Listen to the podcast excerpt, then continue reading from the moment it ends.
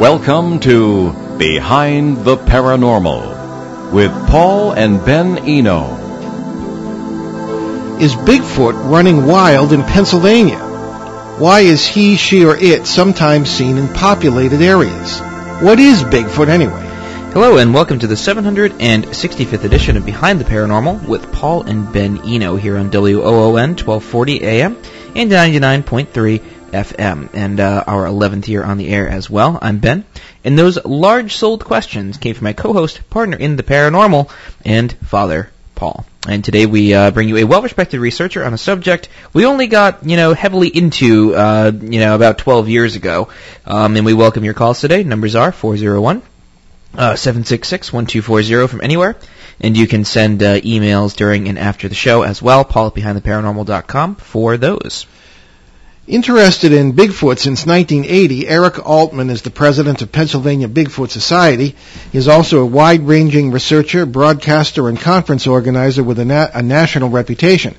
Eric is highly respected among researchers, and since our research has taken us to Pennsylvania too, we are getting to know him, and this will be our first chance to really compare notes and experiences. Eric's website, ericaltman.net, E-R-I-C-A-L-T-M-A-N dot net. So Eric Altman, welcome to Behind the Paranormal.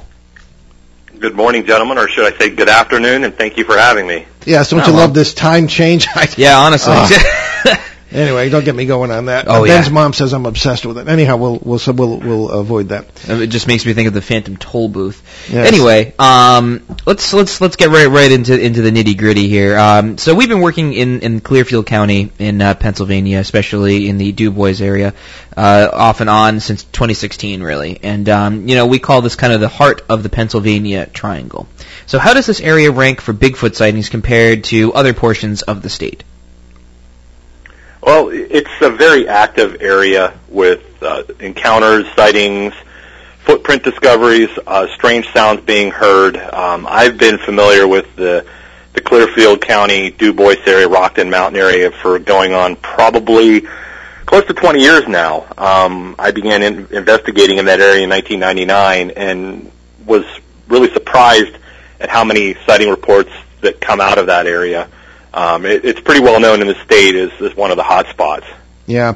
Well, we've had three years worth of neighborhood meetings there, uh, or three three annual neighborhood meetings, and um, we've had oh, the, the last one we had 35 people show up, all of whom had had Bigfoot slash UFO experiences, for lack of better terms, and 33 of whom agreed to be interviewed on camera by uh, filmmaker Alexander Petikoff and uh, our uh, all part of our gang. And uh, Charles Credo, who is the um, probably the best interviewer I've ever worked with, except for George Knapp. And uh, it was really it's we're putting together something on that. And I think. Um, I'll tell you right now, Eric. Uh, I, I really liked what I heard when I heard you on Lon Strickler's show, and and uh, I just think you know we should hook up on this. One of the things that um, you know, we drive six hours from New England to do this, and and there there are some fine local researchers such as yourself, and particularly Stan Gordon, whom we haven't met yet, but we're in touch with. Um, but there's other other than you, than you two, uh, we we were we don't seem to have been welcomed very well by by some of the local media, uh, particularly the, the uh, radio stations, which actually call themselves Bigfoot Country. Although I did get a mm-hmm. great sticker that I'm using. Um, I don't know if they it's political or what. I mean, to me, I, that shouldn't enter into any of this, but um, we we we kind of go in because we, we embrace all areas of the paranormal. There are people with shadow people things going on too, and I think you do too. So I think it's time after three years for us to um, maybe hook up with some of the local folks. Uh, you being number one, if you're willing. So I'll tell the world that right now, and uh, we'll, as, uh, we really like your approach. Anyhow, um, thank you. Yeah, I agree. Yeah. Okay, uh, Ben, uh, what's uh, your next question here. So I guess um, really let's let's move into kind of like cases and such, you know, taking it from the, the macro to the micro. Um, so what are the most interesting cases that you've run into in your in your research? Yeah, whether Clearfield County or anywhere. Anywhere really. Um, there's been so many over the years that I've looked into and investigated, um, from roadside crossings to sightings um, in the forest while people are hunting. My own personal experiences. I have not seen a Bigfoot um, but I've had some very unusual experiences up on the Rockton Mountain, which is just um, to the, I believe it's to the south of uh, Du Bois. Maybe it's so, the southeast. Yeah. But um, there's there's been uh, quite a few over the years. Um, one that one particular one comes to mind. Actually happened. Um, uh, two, two sightings within a mile of each other occurred on uh, New Year's morning. I guess you'd say right after midnight on New Year's Eve. Um, up on uh, 322, um, we had uh, New Year's Eve of this year? husband. No, this was in 2012. Oh, 2012. I'm sorry. Yeah. Yeah, and uh, there was a, a man and wife that were driving on 322, and um, they had a creature run across the road in front of their vehicle. Um, and it was far enough ahead that they weren't able to see it in their high beams clearly, but they could definitely see the creature was upright on two legs. They could see its legs moving, uh, moving pretty quickly, and it seemed almost as if it glided across the road like it was on like snowshoes or, or um, snow, uh, skis, like cross-country skis. It just glided so smoothly across the roadway. Now, normally that would be exciting to have just one sighting report, but a few hours later, a couple coming the opposite direction on 322 um, saw what they first thought was a garbage bag that was propped up against the guardrail, and they slowed down a little bit. They- were kind of talking about, "Hey, look, somebody's throwing the trash out."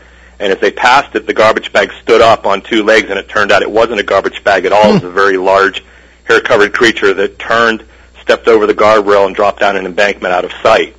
So that was pretty intriguing that we had um, two different sets of witnesses who didn't know each other, had a sighting within a mile of each other on the same evening, within just a few hours of each other. Yeah. So that was probably one of the more interesting cases that I, excuse me, looked into, simply because it's uh, it has a lot of cooperation between people that don't know each other, um, location, time. Um, it- it's very rare that you get a, one sighting in an area, let alone two. And these folks had um, there were two sightings there on 322 that night. When people have had, in your experience, Eric, when people have had encounters rather than just sightings, how, what percentage would you say are positive in the sense of not terrifying, and what percentage would be terrifying? I'll give you an example in a minute from our own research. Well, it depends on the situation, I guess, and, and the person who's encountered the creature or uh, have heard something or, or found something they can't explain. Usually, um, they're more terrifying because it's simply something they don't understand, they didn't believe in, didn't expect. Uh, it catches them by surprise, and then once they realize what they saw, um, it's pretty much like uh, a ton of bricks coming crashing down on them. You know, oh my gosh, I did see this. It, it was real. What was it? And to, to me, hearing people talk about their encounters, uh, they tend to be more terrifying than positive. Although some people have been more curious and, and not felt fear when they've seen a creature. They've been more um, kind of inquisitive, wondering what it was they saw, and they want answers. And a lot of those people who've had encounters or sightings become researchers themselves. They they want to find out for themselves what they saw, experienced, and how it affects other people. How you know how this creature lives, what it does, how it behaves. They want to know as much as they can about what they saw and, and try to understand it. Yeah. Well, wh- one of the reasons, and I told you about my experience in Mhm. September on September 16th, 2016, on a little hill uh, in Sabula, Pennsylvania, which is you know near Du Bois in Clearfield County, and it was very positive. Uh, I've, I've mentioned it on the air a number of times. It's in our, our last book and all this. Uh, but I was sitting there in the field and uh, looking for something entirely different because we had a lot of photographs of strange lights from the previous trip. And off to my right, I see a, uh huge creature on two legs. I, I remember the huge knees moving up and down as it came up through uh, the gra- tall grass of this field, maybe about 200 feet away. We measured it the next day to where the, the path through the grass was. And uh, someone else uh, heard it and came up with a flashlight, so there were, was corroborative ev- evidence of it, it presumably, and uh, that sort of thing. Now, that that to me was a very positive experience. Uh, I felt privileged, uh, very much at peace, uh, but I prepare spiritually before I go into any wilderness area. Maybe that was the reason. Uh, maybe a, a hundred, well, a few hundred yards away, on down on the road, a little girl the following year had a terrible Bigfoot encounter. At least it, it, it frightened her. And there it was, right there. Apparently, it was broad daylight. And the little girl uh, has is getting older by the minute, but she hasn't talked to us yet. Uh, she's been at uh, one of the neighborhood meetings and uh, crying. And again, maybe it's these two weird guys from New England with beards. I don't know. But uh, she, it's just um, we hope that she will tell us the story. But apparently, uh, she's very nearby had an experience and was very frightening to her. So maybe it's what you bring to the experience, as you yourself have suggested, in a way. It's very possible. I, I guess maybe it's the creature can sense the attitude that you're giving off, or read your body language, or something to that effect. And it may be a situation where somebody's inquisitive about it and they want to know more and they have an interest in the subject and they see it and it could be a positive experience for them because mm. that's what they're looking for. Mm-hmm. And again, the people who don't believe in it, don't have uh, knowledge about it, or really don't care, and then they happen to have an encounter or sighting, it shakes them up because it, it, it's not what they've expected to see while they're out. It's kind of it takes them by surprise, and then their understanding and thoughts about nature as we know it scientifically change because they've experienced something they were taught doesn't exist. Yes. One of the uh, the things that we're always you know harping about is labels. Okay, whether it be you know talking about uh, other areas of the paranormal, you know, ghosts, uh, quote unquote, poltergeist spirits, UFOs. Yeah, we put labels on these things to make them understandable to our narrow paradigm, right? But in the case of Bigfoot, and I'm thinking again, this is the only area of Pennsylvania that I've, other than for some ghost research that I've ever done some serious work in, been to. Uh, and people are seeing things that that seem like orangutans, you know, drop out of trees. Uh, they'll hear a, a, a, branch break behind them, and then something lands on the ground. And it just doesn't seem like your standard Sasquatch kind of creature. First of all, have, have you encountered that? And secondly, what what else do you think might be operating in the area besides the garden variety standard Sasquatch kind of creature, if any? Well, I, I've like I said, I've never seen a creature, um, so I, I've never seen an orangutan drop out of a tree or. or yeah, well, if that's what that's the way they describe it, anyway. Right. What what people some people are describing, I haven't seen that. Um, I've heard the branches break. I've heard the, the brush rustling, and that could be any animal that's out there. Mm. Um, I can't say what it was, but uh, I haven't seen anything to that extent. And as far as um, as far as what this thing is, um, it, it's really hard to put a label on it. Um, simply because people are, aren't describing the same thing, especially in the Clearfield area. Um, they're experiencing a variety of different phenomena going on. Um, some people have claimed they've been followed out of the woods, hearing heavy footfalls, and then when they turn around to look, there's nothing there for them to see. The trees are open and spaced out far enough yeah, that they should be able to see something, and they don't. That's happened to us. Uh, yeah, people have claimed to have seen strange lights floating through the forest That's in areas where they've heard myself weird vocalizations or found footprints. I know personally I've experienced that on multiple occasions up in the Clearfield area, seeing these weird anomalous lights floating through the forest. Um, some people believe it's nothing more than a flesh and blood animal, uh, like you said, a common garden variety Sasquatch that, that is running around up there, and that very well might be the case. Uh, it's, unfortunately, it's hard to put a label on it because there's so many people describing so many different aspects of their encounter that don't fit the standard mold what we're used to when it comes to a Sasquatch. There's so many different elements that have been thrown in now, from the lights, the strange footfalls where you don't see anything, finding footprints that suddenly end when they shouldn't. Um, there, there's so many different things um, involved, and I can't really say what really is up there in the Dubois Clearfield area because I- I've experienced more than just what I would call your garden variety Sasquatch encounter. So, with that being said, um, I think it was it was last week we had Dave McCullough on the show, correct? Or was it the week before? Uh, the week before. It was the week before. We we had a panel of guests on. Dave McCullough is a, a, a Bigfoot researcher with the BFRO. Yeah, I think they, I think uh, Eric and Dave know each other. Yeah, you probably know each other. It, it's a, it's a I've I've found that it's kind of a close knit community, and everyone kind of like you know researches with each other. Anyway, um, so he he sort of mentioned that there's kind of like three different camps of of you know how what people believe you know Sasquatch is.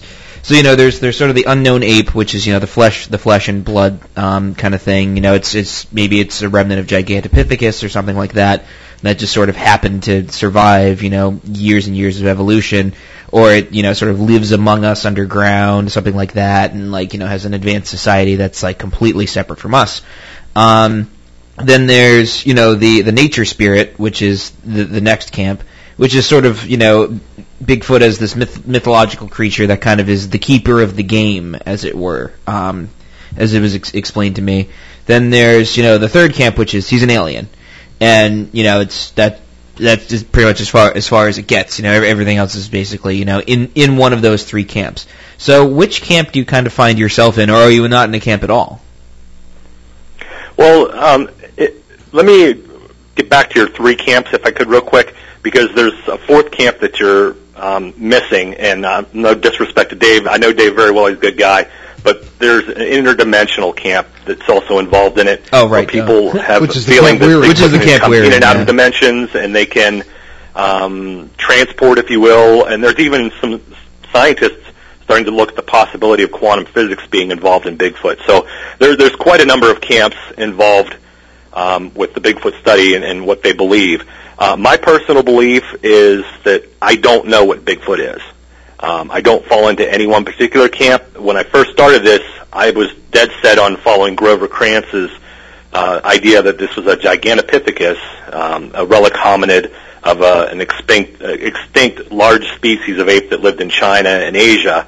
But over the years, talking with eyewitnesses, um, seeing some of this anecdotal evidence that's been presented, talking with other researchers, and now we're starting to understand interdimensional um, the possibilities. There's supposedly 12 dimensions aside from ours. Um, having a UFO encounter myself in the Clearfield area years ago, I don't know what Bigfoot is because we don't, after 60 years of research, we don't have an answer to say this is what it is and this is what it isn't. Well, plus 60 years in an academic sense really isn't a long time either. And within that time, there's been been a lot of you know developments, a lot of you know sort of oddly you know if not obscured parallels between, like you said, where quantum physics is heading, and you know kind of how how we as researchers in this field have kind of grown along with it. Um, like I said, an obscured parallel because it's not like it kind of was meant to happen. It just sort of happened because it just was. It made sense. It was it was a logical conclusion to an illogical problem. Because the problem with paranormal research in general in any area is that it goes against the scientific method completely. Because the whole point of the scientific method is that it's repeatable and that we can find patterns. With this, it seems it's seemingly random. Although with each passing day, we're kind of drawing more and more conclusions that okay, well, this has something to do maybe with with with gravity, or maybe it has something to do with parallel worlds, which is starting to make more and more sense as time goes along. Which explains why it's it's so you know volatile and so impossible to find patterns with. So it's become more and more of this sort of growing. I guess the, the the best term to use is sort of a paradigm shift in you know modern science, which is becoming less and less materialistic and sort of adopting a less dualistic point of view. You know what I mean? Yeah, I would agree with that. Um, it's foolish to think that we know everything there is to know because everything changes. Uh, There's a lot we learn as, as more techno- technology advances. The more we learn about the world around us and, and possibly other worlds around us. And uh, I think science is foolish to try to put a label on what any kind of form of paranormal is because we simply don't have the answers yet. And that's why we can, need to continue to research and try to understand the phenomenon. Unfortunately, as you said, it, a lot of what happens, especially in Bigfoot research, isn't repetitive. Um, sure, it leaves tracks. Sure, it makes sounds. Sure, people have sightings, and it's very similar in description and behavior. But we can't repli- replicate that. We can't study a Bigfoot in its own habitat and see if, in fact, that's what it does. Um, the only thing we can go by is what the eyewitnesses are telling us, and they have a one random time experience or maybe a, a handful of experiences, but it's not enough to gauge the behavior, you know, the, the diet, uh, how this thing lives, what it does, where it goes. Uh, otherwise, we'd, we'd have one in the zoo or we'd have a, a corpse to study. Well, plus you know, there's also the the the issue of cultural problems too. You know, like um, uh, finding Bigfoot was uh, was Yeah. It's you know, it's it. I actually I learned a lot about it because when I first when I first started watching it, I was like, oh, this is kind of ridiculous. You know, I, I didn't put a lot of stock in it. But um, a good friend of ours, Alexander Petikoff, you know, he explained all the context of all the things they did to like you know an average everyday viewer. It just it just seems dumb. You know, like um, at an, I, the, the way it's edited. I mean, I went to film school, so I, I know I know the the way the editing techniques of reality TV shows. And there's this um, very very specific editing technique that's called a Frankenbite.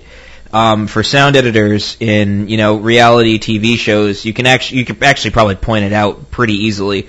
Um, if you if you're just listening, which is essentially you know a sentence, uh, someone's in the middle of like you know talking or saying something, and you can edit around their words and make it sound like they're saying something that they're not actually saying. But if the editor's like worth their salt, they can usually use like pitch shifting and change the timbre of like you know the voice or whatever to make it sound like a continuous sentence. But it, it's it's fairly easy to pick up once you kind of start noticing it. And um, I he pointed out like you know they'll they'll just they'll just cut things around to make these people just sound crazy. And you know Matt Moneymaker comes on and says something. Oh yeah, big big feet use or big you know Sasquatch uses uh, power lines as highways, and then they just leave it at that. They don't explain it, so I just automatically assumed, oh that's stupid, that's insane, that makes no sense at all. But when it was explained in context, he was like, like you know Alexander said, like you know, um, a lot of animals use use power lines as you know high tension wires and stuff as highways, quote unquote, because it's long tracts of clear land. You can see for miles. He's like, so you if you ever walk along those trails, you'll find like you know deer droppings and and all sorts of tracks from various animals using that. He's like, so he's like, it makes a lot of sense like when you're explained in context, but there's no context that's given. So everyone's automatically lumped into this boat of, oh well, they just you know it's just pseudoscience. They don't, they don't know anything.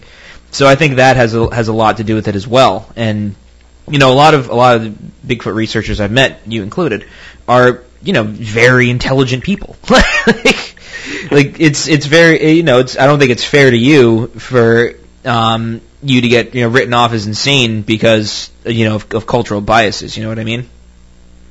I, I do agree with you, and, and um, I, I'm very good friends with Cliff and Bobo, Matt. Matter of fact, I, I started with the BFRO back in 1997. I was a researcher, and I'm a researcher for the BFRO once again. But um, I know these guys. I know they're not insane. I know editing is involved, and I know. I also know that these shows are entertainment, and they're for entertainment purposes. Yeah. Uh, let's face facts. If people saw what ghost researchers and investigators, uh, Bigfoot researchers, UFO researchers went through in the case of a normal investigation, it's quite boring. Mm-hmm. Um, you, yeah. sit at an empty house looking, hoping that something happens, and normally it doesn't. Um, same with Bigfoot research. I've been out in the woods uh, so many times I've lost count, and I can tell you probably 90% of the time when I go out, I see deer or I hear a bear, maybe catch a glimpse of a bear, see lots of raccoon, um, possum, rabbits, squirrels, hear birds, and people don't want to see that on a show called Finding Bigfoot. They want to see results.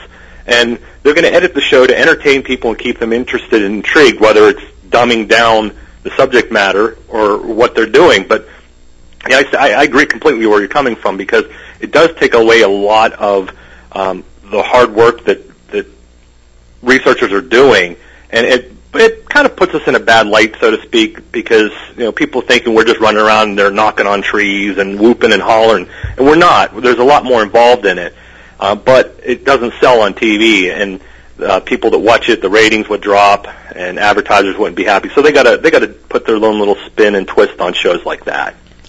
Well, one of the things too, uh, as you fellows were talking, I was thinking of one of the questions of uh, where does Bigfoot go to and come from particularly. Oh, we have to take a break. Uh, but I'll, I'll, pose the question and then, then we'll take our break.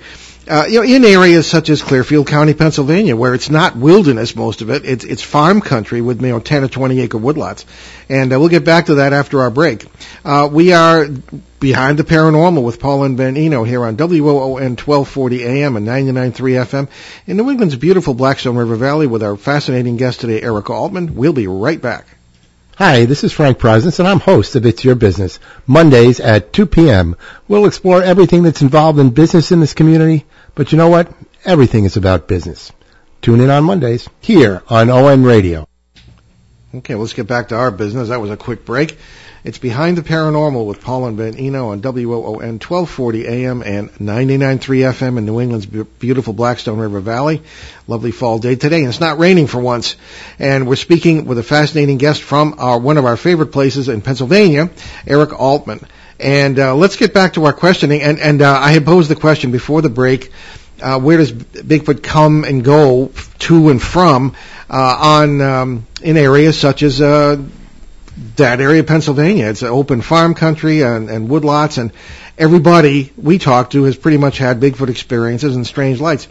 Uh, Eric, perhaps uh, could that uh, get into our multiversal idea that you and Ben were just talking about? That maybe they come and go from areas that are not necessarily in our reality. Well, it, it's a possibility. I can't speak to saying that's a, a definite answer. Um, it is. It's possible.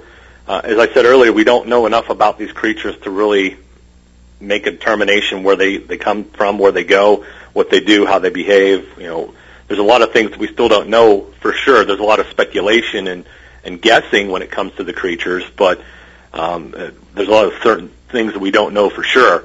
Um, as far as where they go and where they come from, uh, I've talked to so many people in that particular area that have had sightings on farmland property, have sightings.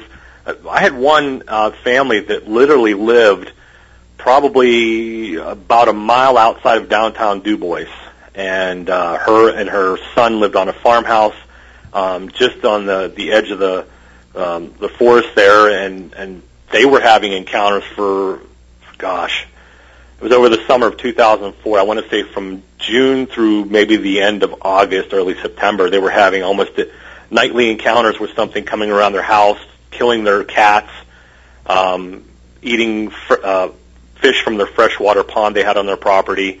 Um, they would hear it scream. They would hear it bang on the side of the house. When we set up game cameras, everything stopped. Um, it stayed away from the house until we took them down. Hmm. But it, that was right outside of, of town. Why would a creature come that close to civilization and you know risk being seen or exposing itself um, as easily as it could have, but yet stay just on the suburbs or the the edge of, of the city? Um, I have no idea why it did what it did or why it stayed as long as it did, and then the family moved out of the farmhouse and moved away, so we were never able to keep in touch with them as once they left. But um, I, I don't know, to be honest with you. I, I would, I wish I knew, but we are seeing some patterns in the sighting reports that give us an idea of where they frequent or where the, the creatures are reportedly seen near or around. And, and outside of Dubois, probably I would say maybe 10 miles um, is that that Rockton Mountain and that section of forest up there that runs up through Clearfield County mm-hmm. and up into Elk County. So there is viable um, wildlife areas up there for something like that to be running around. Maybe it just makes its way into farmlands for food and and um, neighborhoods to to pillage garbage cans. I don't know. Well, could be. Um, one of the things that uh, that arises um, with us uh, in our research too, and I'm, I'm, sure you've run into it as well, are the presence of these strange lights. Uh, yeah. On our first trip in May of 16, uh, we got all kinds of pictures of lights in the sky and on the ground and all this stuff, and people, everybody who's seen Bigfoot uh, in that, at least the vicinity that we've been covering, uh, has also reported uh, strange lights uh, very often near the ground, we, and we have photographs of them. Uh, what, what, in your opinion? Uh, first of all, I'm sure you've run into the same thing. I mean, if if you haven't, I'd be surprised. But if you could tell us about uh, examples of that you have run into, and what you think could be an explanation for for the proximity of Bigfoot with these strange lights. Um, yeah, I, I've run into the strange lights in the forest, and to be perfectly honest with you, I have no idea what they are, where they come from, where they go but I've seen them on several occasions up there, um, especially in the Rockton Mountains area. Um, I've tried to do some research to see if there's been any Native American tribes that have inhabited that area, and there's there's some sparse tribes throughout the the region. Um, but the particular area we go to, I couldn't find any information if there was a, a, a local tribe in that particular area, so I can't say that those were Native American spirits or, or spirits of ancestors. I, I don't know, but I, I do know that I've seen the lights on probably three or four different occasions up there, and I've had other people who've been with me who too have experienced the lights in the forest, and we don't have an explanation for them. Um, I'll give you one example that was probably mind blowing for me. Um, we were on, and um, I believe it was uh, Ben that mentioned this. Um, the, the the gas well lines or the the power lines they use for travel routes. Um, we were on a, a gas well line one, late one night, uh, myself and a group of researchers, and we had parked the cars about 300 yards down at the end of the gas well line from us, or, uh, which is a pull off of one of the dirt mountain roads. and we had parked there. And while we were on this this gas well line, we had set up chairs and we were doing listening experiences with parabolic microphones and, and trying to do some animal calls to elicit a response.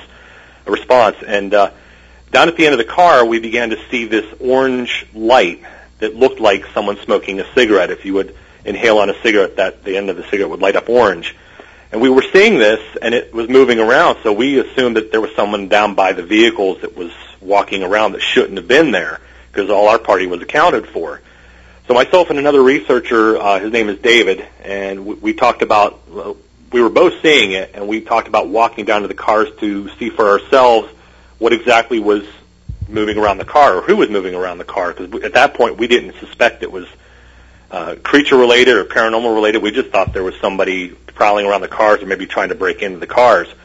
So we began this walk from where we had set up down to the vehicles, and, and as we got closer and closer, we could still see the light, and it appeared that it was actually above the vehicles moving around. And we probably got within maybe 75, 80 feet of the light, and I hit my high, high-powered flashlight where I thought the light was last I saw it. We didn't see anything; it wasn't there anymore. So we got to the cars, we walked around the cars, we checked under the cars, we looked around everywhere. There was no one there at the vehicles. The light was gone, there was nobody there. And as we were talking, David's cell phone rang and it was his wife checking on him. He answered and he was talking to her. And I was looking around with the flashlight and not paying attention to David and all of a sudden I catch this really strong smell of the best way to describe it is if someone took horse manure and cow manure and just shoved them up into your nostrils. it was that potent and that strong. It was over. I was gagging from it. And I looked over at David and I said, Dave, Dave, do you smell that? And he's busy talking to his wife. And he stops for a second and takes a big whiff and he's like, oh, what is that? And I'm like, I don't know, but it just suddenly, it's here. It, it, it pretty much came out of nowhere. And as we're standing there talking, we're looking at each other and we're still smelling this and all of a sudden we hear these crunching of leaves as if something big is walking away from us into the trees and as it the sound got further and further distant from us, the smell evaporated and went away. Never saw the light again. Never heard the, the crunching of the leaves after that. Never smelled any strange smells, but we know what we saw, we know what we experienced, and we have no ex- explanation for why that light appeared, what was what was it coming from, um, where it went to. We have no answers, and that's just one of maybe three or four different experiences that we had on that power line, um, the gas well line up in uh, Rockton Mountain um, over the course of probably about five or six years from about 2010 through about 2014, 2015. Okay. One one of the suggestions we make is that it is to consider the possibility that these lights, uh, at least some of them, could be living things, as even Carl Sagan uh, speculated about, you know, plasma-based life forms. Uh, perhaps they they feed, and we've seen evidence for this in ghost cases, right? Feed around the boundaries or the membranes of these parallel realities with different laws of physics, and they're just living things like everything else. And uh, that's just one possibility we consider. Uh, the whole idea of spirits to us is a little bit problematic because it's not really possible under our laws of physics. However, who knows? I mean, you know, um, so th- these are these are all just possibilities. Uh, Eric, let me ask you this: Have you, in any of your experiences, and you've been at this for many years, have you ever run into the military or something that looks like the military in any of your investigations? I personally have not. However, we had an, a very interesting experience and it leads back to that gas well line I was talking about. Um, the group that I was, I'm no longer with the Pennsylvania Bigfoot Society, but when I was with them at that time, we had multiple researchers in that area of forest um, up on Rockton Mountain, and um, they were patrolling the woods, driving back roads and whatnot, and, and we had just wrapped up our afternoon hike, and we were going to head back to one of the local restaurants to get something to eat. And I decided to take a different um, back mountain road out to the main highway, and they took a, a separate one than I did. And they claim, um, as they were leaving, they ran into a caravan of very large military vehicles that were driving on those back mountain roads up there. Um, I had gone past the road that they turned on. I saw nothing. I, I didn't see any vehicles. I didn't experience anything. But about 10 minutes after I left, they left, and they claimed they ran into a caravan of military vehicles. And I've also talked to other researchers over the years who have had the same experiences, but not in the Clearfield area. Um, down in Fayette County in southwestern Pennsylvania, they've run into that where they've been in a parking area of uh, a state forest to, to hike the trails, and they've had military vehicles pull in. And how they knew they were military vehicles, they had um, government plates on them, and people were dressed in uh, military fatigues that got out and went into the forest. So um, I know several people that have had run-ins with the military or military vehicles. I have not myself, but uh, the people I've talked to are, are very credible and reliable witnesses. Yeah. Well, because you know there there could be other explanations for this. I mean, National Guard activities if it's on a weekend, uh, that sort of thing. However, our Sure. suspicion is that uh, you know, wouldn't we love to discover where, you know, again, well, in the example of Bigfoot, where it goes and comes from, and and perhaps take these processes and weaponize them. I mean, I think that's that might be a goal, uh, or simply um, another possibility is commercial exploitation. I mean, a lot of money to be made uh, from uh, militarizing the, these processes. Uh, you know, perhaps that's another thought. I don't know, but we were, we, we look for the military, and in in the, the Connecticut triangle, as we call it, or the Litchfield triangle that we've been working on for a lot longer than we have in the Pennsylvania one uh, since '05. Uh, there, there were ground troop movements and air and air ops in 2009 and 2010, and they didn't care who knew it.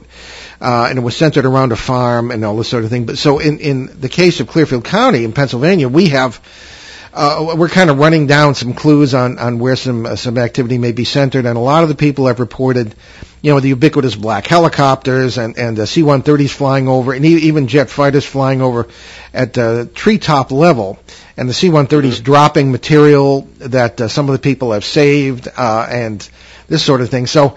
I mean, th- these are all things that we're running down, and um, hopefully, you know, you can help us do it at some point. Um, so th- th- these are just uh, some thoughts on that. Um, what uh, exactly is the state of Bigfoot research in general today? W- would you say is it being taken seriously? Is it getting anywhere? How would you uh, how would you tell us about that? Um, I'm probably the wrong person to ask for this because I don't look favorably along the research community like I used to. Things have changed so much, and there's so many people involved with it now, and there's unfortunately there's a lot of people putting out a lot of bad information on the uh, the, the internet, on YouTube, on Facebook. Um, there's a lot of really bad videos, photographs being put out there. Um, people that are claiming they're researchers that are trying to inform and educate the public with information that just is garbage. Um, and that's happening more and more frequently as social media continues to expand and grow and people get more and more involved. Um, there's a lot of drama and a lot of fighting going on internally in the Bigfoot community, which is unfortunately a lot of it's aired publicly, and that also gives us a black eye. Um, there are some very aspiring and some excellent researchers that are still either in the field or getting into the field that I encourage to keep doing what they're doing because we do need objective, honest, and thorough researchers and investigators to continue to study and put out good, solid information and not ma- made up information or what they want it to be. Um, so I, I don't look as favorably, favorably on the field as I used to. I used to be very, very thoroughly involved in the in the field. Now I'm more of an independent and to kind of do things my own way uh, and and by myself. But um, like I said, I'm probably not the best guy to ask for it because I've seen a lot of the negative come out in the last few years um, with a lot of really bad information. I'm just hoping those who have been involved in this for a long time, or even some of the new folks that are getting involved in doing good work, will continue to do it because we need to, to really get good, solid information out there to the public that is legit and not based on somebody's personal feelings or somebody's personal beliefs. Yeah, well, if you think Bigfoot people are bad, try ghost hunters, as far as that's concerned. Uh, now, the wh- one other suggestion you might want to consider, uh, Eric, is, is something we've looked at, and uh, it's the the Bouguer anomaly, which is, and again, this is a long shot, but I think you know we have to be open minded to consider anything. Um, that is, uh, as you may know, but most people haven't heard of it, but it's a it's known to geologists and uh, people who uh, look for oil and gas deposits, and that area, as as you know, also has a very large gas field. Uh, which we have explored and find it very interesting uh, from a number of points of view, um, up, up, near Treasure Lake in, the, in that area. Uh, w- we think that uh, it's possible that um, these uh, areas are um, very actually ge- geologically. this is a well-known one of the strongest Bouguer anomaly examples in Pennsylvania is is, is right down there along the uh, the Eastern Continental Divide, as it's called, and a geologically interesting area that runs right through the area we've been researching in Sabula. And what the Bouguer anomaly is, for those who might not know, is it's it's a, an, a gravitational anomaly. And you would think that the closer you get to the center of the Earth, you know, for example, when you walk down a hill toward a river valley, that gravity would get stronger.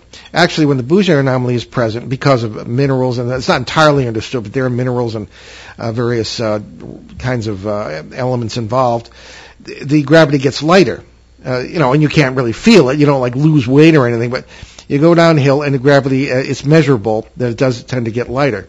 And uh, also there are there are increased examples of gases such as radon, and we find that people in areas such as this uh, sometimes will develop over a long period of time an immunity to the carcinogenic effects of things like radon gas, simply because they've lived with it in small doses for so long, that sort of thing. So there's strange areas, uh, and this area known as the Rome Trough runs from about that area in Clearfield County all the way down through Pittsburgh, all the way down through the Ohio Valley, all the way down to Kentucky. And you can pinpoint areas, area after area where things like the Mothman events occurred. And it's, maybe it's a coincidence, maybe not. But gravita- gravity does what? According to Einstein, gravity affects space and time even in small you know, even in small small variations can affect space and time. So uh, that that's a real long shot. But you know, if the ducks line up, maybe that's one of the reasons for such Bigfoot activity, among other things, in that area. Just something to think about. I don't know. So. Yeah, I uh, I I've come into something similar, experiencing that over the years, investigating cases, and even Stan Gordon and I, we work closely together we've discussed it and we've noticed the anomalies almost in pretty much every case that we've investigated is we're finding um, not necessarily gravitational uh, effects coming into play, but uh, power sources, whether they be cell phone towers, hmm. electrical towers, um, electrical lines, gas well lines, electric um, power lines, um, that sort of thing. We've noticed quite a bit that when someone has a sighting, if we do a little bit of research around the area, it's not far from one of the towers or one of the gas yeah. lines or yep. one of the the, um, the uh, our natural resources, whether it be electric, water, um, power, gas. It, it's something to do with the natural resources. What we're finding. And, uh, and again, like you said, it might be just coincidence, but we're noticing it more and more in cases that we investigate together. Fascinating. As far as the, I, I didn't want to leave before going over the, the smell issue. Uh, you know, you've con- and you, reported strange smells at, at that one encounter, uh, and also mm-hmm. everybody talks about you know the skunk ape and all the. Now, uh, in the, the two possible Bigfoot encounters I've had, I I didn't notice any smell, and I'm wondering. One was in New Mexico in 1967, so I mean, heaven only knows there, one wonders if this is not some sort of defense mechanism uh, that, as such as a skunk would use, and that the, these creatures, whatever they may be, uh, may, when they feel threatened or n- nervous, will release this smell. And in other words, they don't always smell terrible, uh, and mm-hmm. that seems to be. In the, I mean, what what say you on that? Yeah, the surprising in the majority of cases I've investigated, uh, and they're in the hundreds. Um, very few report a smell or an odor involved. Hmm. And and I'm if I would have to guess, I would have to guess that maybe it is some kind of defense mechanism where if the creature feels threatened, it puts off a pheromone or some kind of odor from a gland that uh, maybe tries to repulse us, you know, to make us so sick that we want to leave, or you know, like a defense mechanism, so to speak. Um, and again, it could be that these are hair-covered creatures that are in the wild constantly, and they just they have a weird animal smell that you know we're not used to smelling. I know bears have a certain smell they they give off sometimes, and and deer can when they get wet. So maybe that's the case where it just has an animal smell that we're not familiar with. I don't know, but the cases where people do report the animal smells involved are are not as common as people may think. Mm-hmm. Okay. Now, before we burn up the rest of the hour here, uh, Eric, tell us about uh, your website or anything else you'd like to promote, uh, what you're doing, and uh, where people can find out more about you. Yeah, my website's ericaltman.net, and uh, I put out information on there. Uh, I try to keep it updated as best I can. I'm running a group in Pennsylvania now. It's, I'm no longer with the Pennsylvania Bigfoot Society. Um, I've actually formed a, a new smaller group that I only have a handful of members of. It's called the Pennsylvania Cryptozoology Society, Hmm. where uh, we study all kinds of cryptids, not just related to Bigfoot, um, because we get so many reports of different creatures throughout the state: uh, thunderbirds, upright canids, or the dogman as they're they're commonly called. Sure. Um, we have a couple of lakes in, in Pennsylvania, Erie and Raystown that have supposedly had some kind of lake monster in them or seen. Um, so we, we try to look into different types of cryptids if we get the reports. And I work very closely with Stan Gordon, so he, he gets a lot of, frequently gets a lot of uh, strange and anomalous animal creature sightings from around the state. So um, that's what I'm doing now. Uh, I have an event coming up at uh, in 2019, May 31st, June 1st, and 2nd, called the Pennsylvania Bigfoot Camping Adventure, Mhm. and it's a it's a charity fundraiser for three local charities. But what we're trying to do is invite families who are enthusiasts or just a common researcher, anybody that has never investigated Bigfoot cases or has an interest in it that wants to see how it's done correctly by experienced researchers and those in the field who are doing things right. Uh, we put the event together to give them the chance to come out and hear lectures from those researchers, to actually go on hikes with us um, on the evenings of the event to, to get that experience, what it's like to go out and do a, a Bigfoot hike, um, looking for evidence. And we have workshops and food vendors. We have Bigfoot and paranormal vendors on hand, and it's a chance for fo- folks to come out and um, experience what it's like to, to be a Bigfoot researcher, to learn about the subject, um, learn from the right people. And again, as I said, it's a charity fundraiser, so it's kind of a win-win for everybody. Great. So Eric, here's a here's a question I've I've been kind of pondering for a while now. Do you find that well uh, well first let me preface it by saying I've noticed over the last, you know, decade or so that spiritualism has kind of crept its way into um, pretty much every other spectrum of of the um, well researching anything outside the normal. Let's just put it that way. Um, I've noticed slightly, ever ever so slightly, that you know spiritualism has kind of been creeping its way into Bigfoot research. Um, you know, most most people have heard. I've I've noticed that pretty most Bi- Bigfoot researchers are pretty pretty solid to the ground people, but you know, occasionally you'll have someone come up to you that's like that that'll that'll like make it weird and and spiritual, talk about all all sorts of crazy stuff um, that you know kind of undermines everything else. Have you noticed that recently? Um, yeah, I- I've noticed uh, some of it creeping in, like you said, um, becoming a little more prevalent than it used to be. And I think it's it's the folks that people haven't gotten scientific answers for this study, so they they have open minds and they're reaching out to different possibilities. Um, and spiritualism to them might be one explanation for what the creature is and what it does, where it goes. So I've seen that a little bit more than I have in the past along with, as I said, the interdimensional aspect or the UFO alien aspect, I see a lot more aspects being introduced into the Bigfoot phenomenon. Uh, and I think it's people that aren't satisfied with not having answers um, to the, the mystery, so they're looking at other possibilities. Mm. Hmm. Seems legit. I guess so. Well, I've noticed that most most of modern thinkers, or well, Western modern thinkers, have a problem with with mystery. They have, they have a problem with mysticism. Um, as much as people like to say, "Oh, it's so mysterious," and and it's it's you know it's just a part of existence. It's it frustrates people, especially in this culture, because we live in a world where you can Google something and get an answer instantly. Um, you know, like what happened on this day, like 100 years ago, you could Google it and find out. Or um, uh, how much, or you know, if you're if one train's going from Chicago to uh, New York and another one is going from New York to Florida, like you know, how fast are they going? You can Google it and find out. Um, even Right. then, and like most of our f- philosophical foundations and how we think and how we you know sort of exist in in um, the modern world, it's it's based on the idea of having answers for everything. So people Right. are uncomfortable when they can't find answers to things I, I believe. I believe that's probably one of the issues. So even, you know, as like, what is it, Occam's razor, sometimes, actually no. Uh, I think I'm thinking of, of, of uh, Sherlock Holmes where sometimes the craziest explanation is often correct. But I think that's kind of Right. taken out of context in this regard. Yeah, well, the simplest explanation. Simple. What? Yeah. Well, no. There was there was some. I'm I'm trying to remember where where I heard it. It was like sometimes the craziest thing Yeah, makes the most sense. Sure. But I mean, I think even crazy is crazy. All right. Well, very good. Well, on that crazy note, uh, we had a wonderful, sane, foot on the ground conversation. Eric, thank you so much. Indeed. And uh, we will be in touch with you off the air and look forward to hopefully uh, meeting soon and uh, maybe working with you. That'll be great. Well, thank you guys. It was a real pleasure talking to both of you, and uh, a great conversation. And I look forward to hearing back from you and working with you guys in the future. Very Of good. course. Okay. All right, folks. Uh, Eric Altman.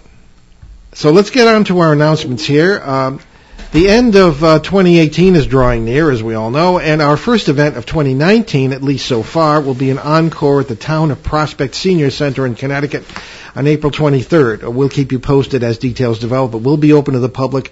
This is a magnificent facility, just beautiful, and. Uh, I couldn't believe that the people who go there are just wonderful, active seniors, and and we had what 65. Oh, that's right, you couldn't make it that time. We I could not make it that time. 65 people who were there. It was just really, really great, uh, active uh, venue, and we're looking forward to going back.